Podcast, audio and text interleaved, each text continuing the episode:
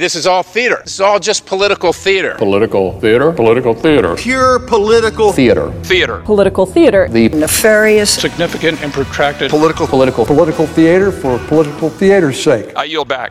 From Washington, this is Political Theater. Roll Call's review of the spectacle of politics on Capitol Hill and across the country. I'm Jason Dick.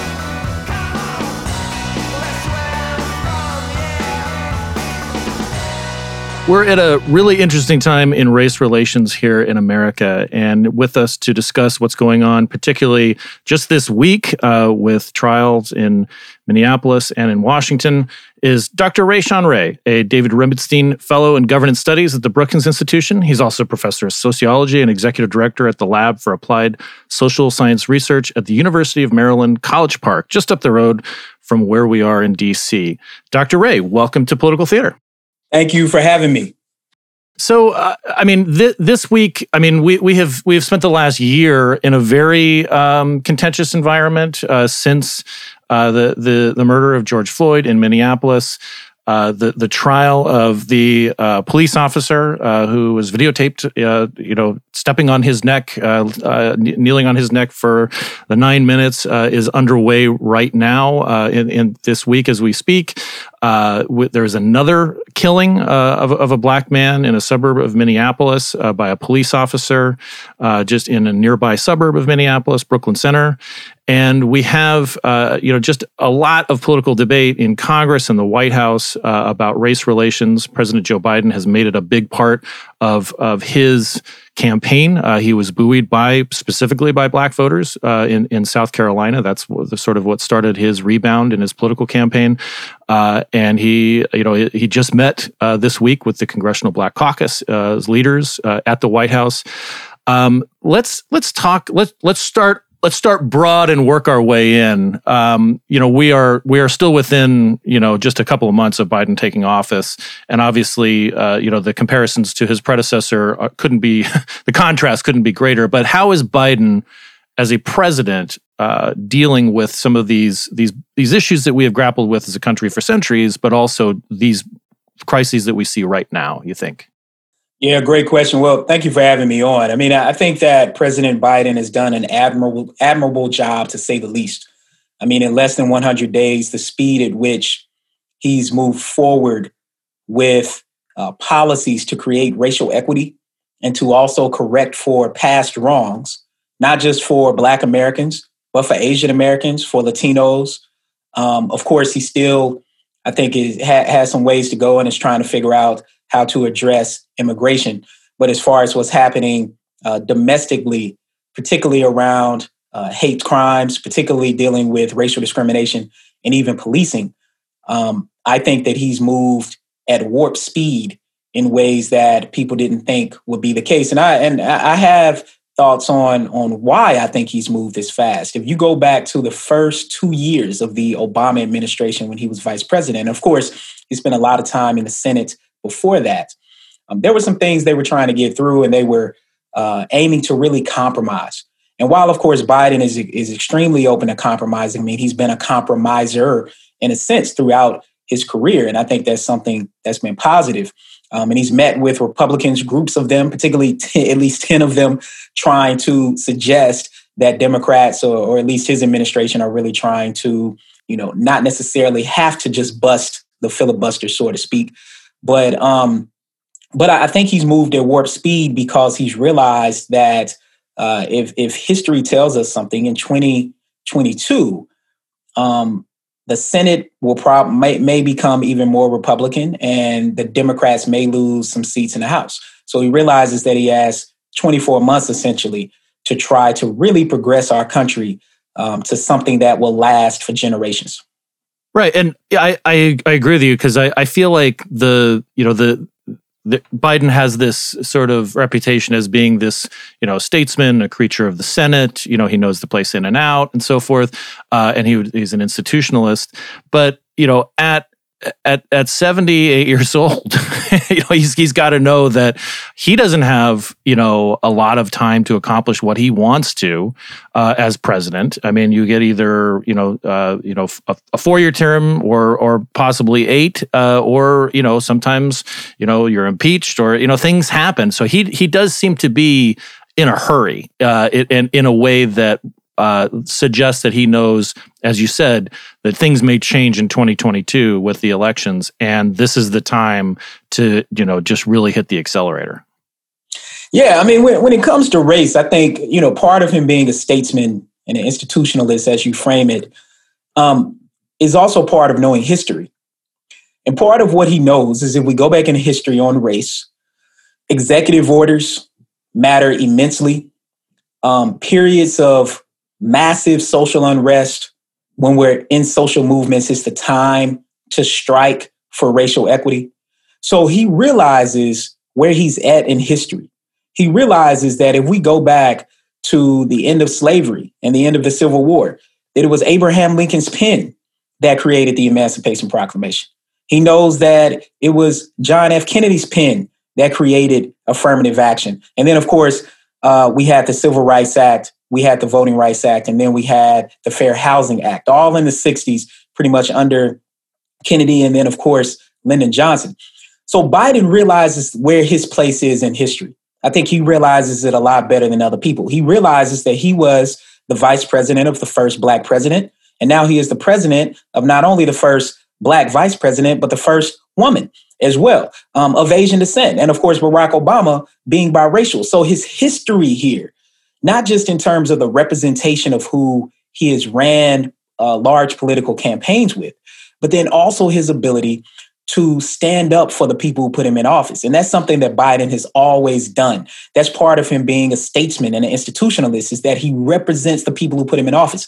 And this is what people who put him in office want to see.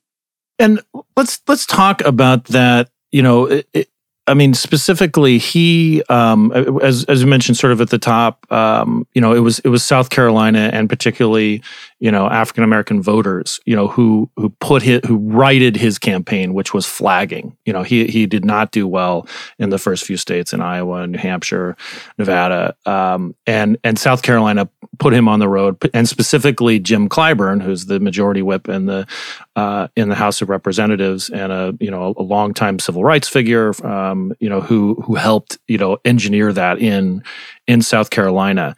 But it more than it seems to me that there's more than just that he was Obama's vice president too. That he there is um, I, I don't know whether it's an empathy or it's something that he some way that he connects to to people, but there there there seems to be a connection to to African Americans that is that is just so like rock solid. And I, I it seems to be more than just his his history with Obama. Is or am I reading that wrong? You think? Yeah, I think you're right. You know, I mean, I think it's empathy. I think it's also equity. You know, I, I think deep down, I think he's just a good person. and anybody who is a good person, similar to the work he's done uh, for Violence Against Women Act and things related to marriage equality, he's just a good person. Like he is, he is advanced equity across um, a wave of issues that uh, that have divided America. And you know, and if people really listen to him, like when he was running in Delaware, as a, as a senator, he would talk about the meetings he would have with the Black community, whether that be about education or about housing. He deeply understands those things. And in South Carolina, yes, Representative Clyburn, I mean, by far, when he came out and endorsed Biden, I mean, that was part of it.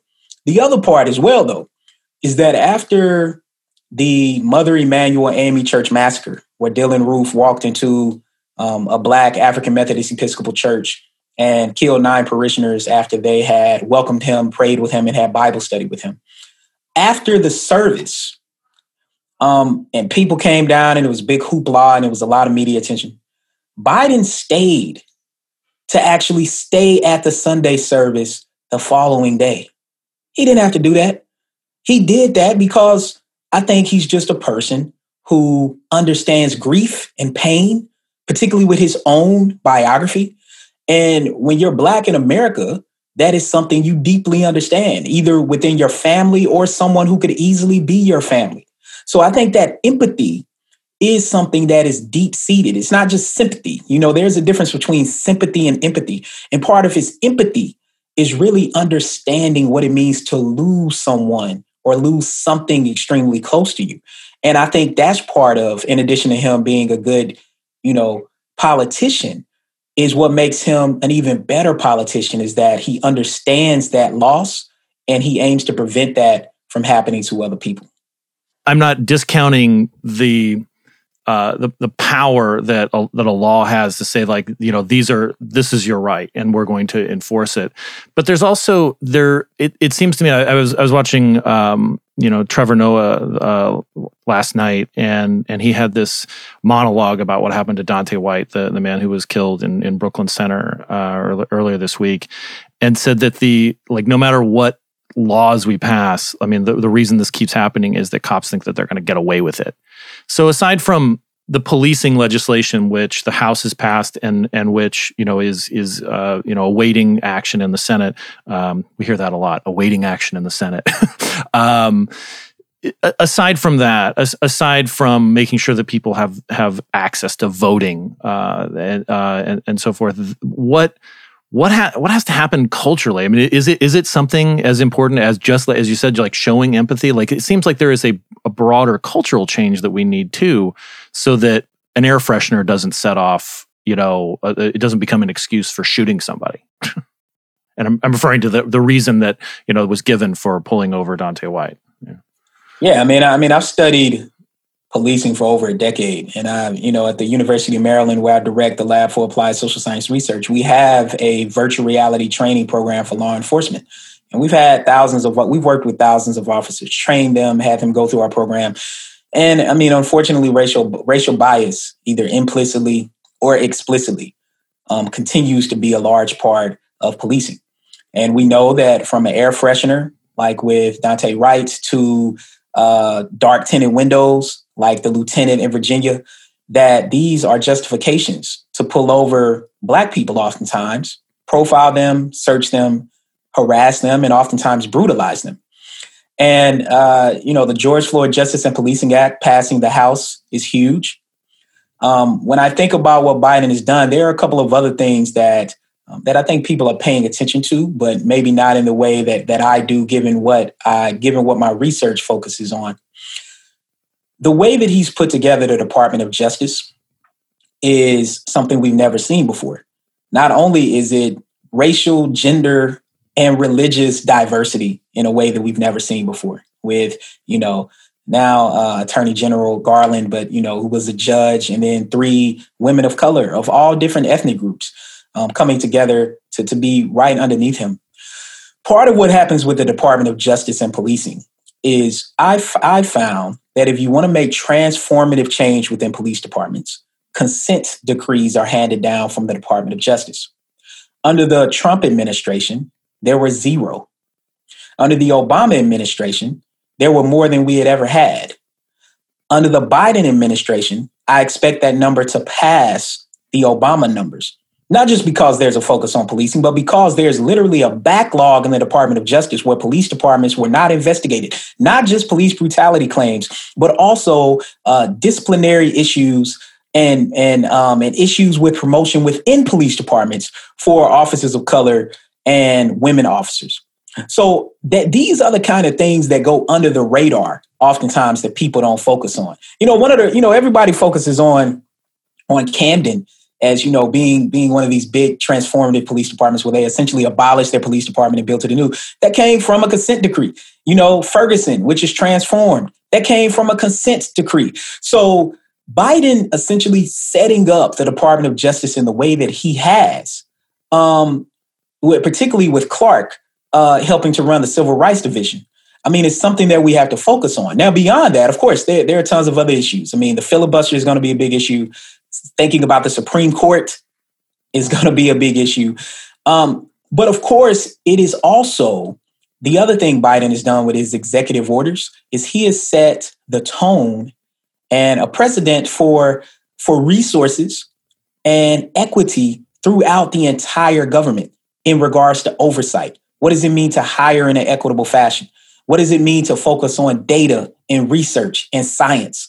And these are things that did not happen under the last administration. And I fully expect that to send a ripple through um, life, you know, lifetime staffers. You know, pe- people don't realize, yeah, a lot of people are are are voted in and appointed, but there are a group of people who like this is like this is what they do no matter who is in office. And even though they have political leanings one way or the other, they go about their job oftentimes in a very professional way, and they want to have the ability to do that. And when that happens, more equity is created, and oftentimes that means more racial equity in particular is created along with gender equity. So these are some of the things that Biden is doing with his executive orders that people say, how are they going to matter? Well, they matter for resources, they matter for tone setting, they matter for expectations. Um, and I think we're seeing a lot of that, uh, I mean, in a very short period of time. I was struck uh, this week. I, I, had started out, I'm um, um, I manage I manage a team uh, at at, uh, at, at CQ Roll Call that focuses on the leadership uh, positions in Congress, and I picked up uh, uh, a uh, a stray reporter this week who covers Justice Department and criminal and criminal justice and so forth, and because somebody was on vacation, and this reporter, you know, he and he and I were working on the um, what's going to happen with the the AAPI Asian American Pacific Islander hate crimes legislation that passed the House uh, when I first saw that the Senate was going to bring it up, I thought, oh, you know, it, it, this sounds like, uh, you know, it's sort of pol- politics is normal. They'll bring it up, somebody will block it on the other side, and then they'll say like, well, we tried, you know, and then move on to the next thing. And then this extraordinary thing happened where uh, Democrats and Republicans said like, yeah, we're going to work on this legislation. We're going to bring it to the floor. We're going to agree on a set of amendments. uh, and and you know one of the bill's sponsors, uh, Mazie Hirono, uh, the lead sponsor in the, in the Senate, said, "Well, I understand that some of my Republican colleagues don't like this thing, so I'm willing to debate that and maybe you know you know like alter it in order to get the legislation passed." And I'm like, what is happening? Legislation is happening. Do you think this is part of that that tone setting where there's a ripple effect and people are like, "Oh, wait, we can act like professionals here in Washington now." You know, I think it would be nice to think and hope if that was the case. I tend to think it's a couple of things going on. I tend to think the, the first big thing is, of course, there's been um, a lot of attention on uh, the hate crimes that the Asian American and Asian Pacific Islander community faces, and rightfully so. Um, and I've written about this uh, in particular about how what happened in Atlanta was was definitely a hate crime. I mean, yeah, there, there might have been other things going on as well, but it was clearly um, hate motivated, particularly against Asian women.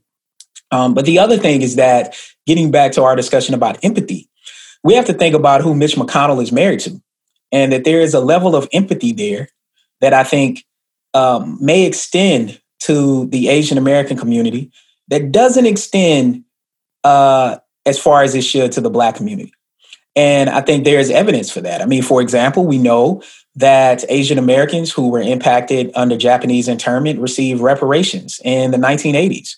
Um, HR 40, which came about immediately right after that in 1989, still has not been heard. It's going to finally, I think, have a, at least a subcommittee vote um, this week. As as we speak, the committee is uh, considering the House Judiciary Committee is is uh, is is marking up uh, that legislation. So it's, serendipitous timing, uh, without a doubt. You know, I, I didn't know if it was if it was known that it was today that, that we were talking today at this time and I've and I've worked um, with congressional lawmakers on um, on helping to, to, to, push and advance that legislation as well as the Truth and Reconciliation Act being pushed by Representative Barbara Lee. And, and so when we think about this, we have to realize that even though people of color are disproportionately impacted by hate, uh, health disparities, and policing, that Black people in America are even more disproportionately hit and that um, that there are differences. Now, what we have to guard against is engaging in what we call in sociology oppression Olympics, where people start feuding for resources. Instead, we need to realize that that we need hate crime legislation to protect the Asian American community. It's no question, and the Senate should be having that come up. But you know what? The Senate should also uh, bring up HR 40 if it passes the House, similar to the fact that they should bring up the George Floyd Justice and Policing Act. And what we have to ask ourselves in America is why is it that certain things get brought up for certain groups and not for others? And I think that continues to be, uh, as Congressman Hakeem Jeffries, as he calls the genetic birth defect on the question of race that America has that continues to plague us. I, and it, you make a, a, very good point about you know Mitch McConnell, the Senate uh, Minority Leader, previous Senate Majority Leader. He's married to Elaine Chao, um, who was born in Taiwan, and and you know McConnell has been the target of a lot of uh, ire from people on the far far right. Um, you know references to his China family and and I mean just overtly kind of racist things. But it, it's all and uh, you know for whatever sometimes you get the right you know the right you know legislation or the right movement for you know maybe not the most ideal reasons would that everybody had you know some sort of moment where they can they have a, a personal it has that sort of personal effect on on them um, so I, yeah, I, when it, when it comes to these sort of legislative, uh, you know, vehicles, I don't, I don't know if all of them are going to be fortunate enough where somebody will say like, as a as a husband of an Asian American woman, you know, which McConnell said yesterday. Um, I also, I mean, before we um, before we start to wrap up, I, I, I also just wanted to ask you about like how Georgia and and voting rights. Uh, you know, the Senate is going to begin at least at the committee level looking at uh, HR one. They're calling it S one, uh, which is the sort of expansive overhaul of of voting rights and and guaranteeing ballot access and so forth. Um, you know, we've seen we see these sort of backlashes in our history. Uh, where you know in in in the Jim Crow era and in, in you know in the post Civil War time we had you know uh, uh, we had blacks being elected to Congress, you know, from the deep South, from Mississippi, uh, you know, uh, and and uh, and then you know a, there was just this huge backlash, uh, and the South, you know, like sort of clamped down on those. Are we in danger, absent something HR one and S one, of that happening again? Is Georgia just like the tip of of what might what could happen in voting restrictions? Yes, and I would say is it's not just what could happen. It's I think it's it's happening.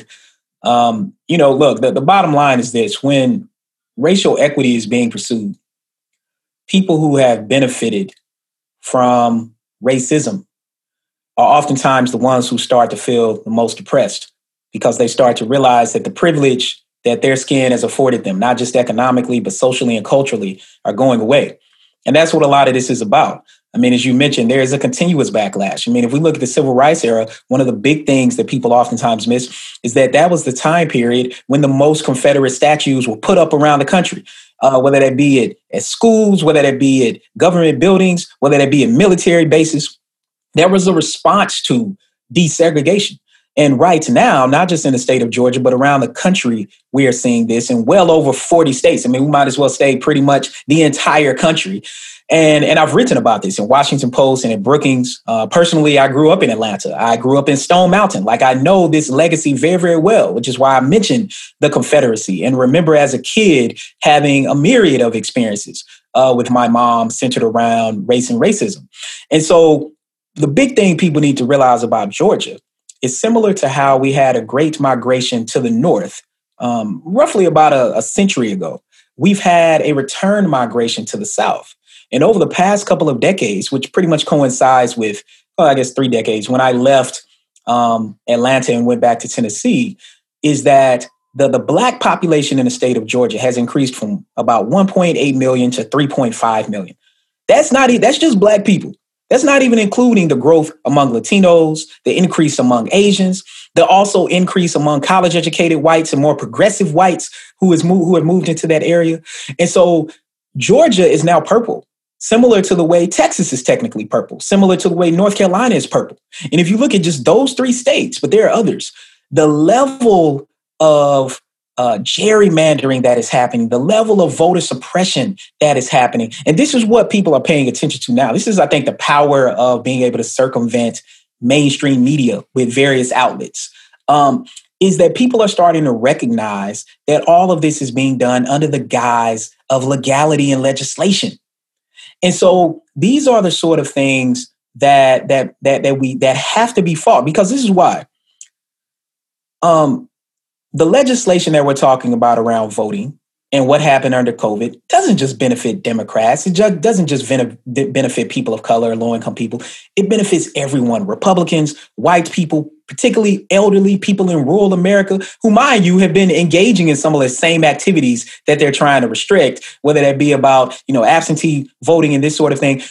More Republicans voted in this election than we've ever had before. Like it just so happened that Donald Trump came in second and not first because Joe Biden got the number one number of votes, beating, of course, Obama in 08. So Republicans are going back to this same um, playbook of trying to reduce the number of people who come out to vote because that benefits them instead of realizing that right now, even among the Democratic Party, there are significant fissures among it. And part of the way I think about politics is that politics aren't simply linear, going from conservative to liberal or, you know, Republican to Democrat. Instead, it's more circular. So what, what that means is that people can tip over to the other side. And we're starting to see that as more black people are starting to talk about Democratic parties and for them, they haven't done enough. And, and of course, since we have a simplistic two-party system, they're looking at Republicans, particularly on a local level and even, even on a federal level. I mean, we have to realize that, that Donald Trump still got, and of course, it's a small percentage, but much more of the black vote than people thought that he would, given everything that's going on. And so instead of Republicans trying to carve off new voting blocks, they're going back to a continuous old school method of trying to reduce the vote. And the bottom line is that everyone should have the right to vote, no matter who you are um, in the United States of America. That is what our democracy is built upon. I think that's a good uh, spot to wrap up. Um, Dr. Ray, thank you very much. Thank you for having me anytime.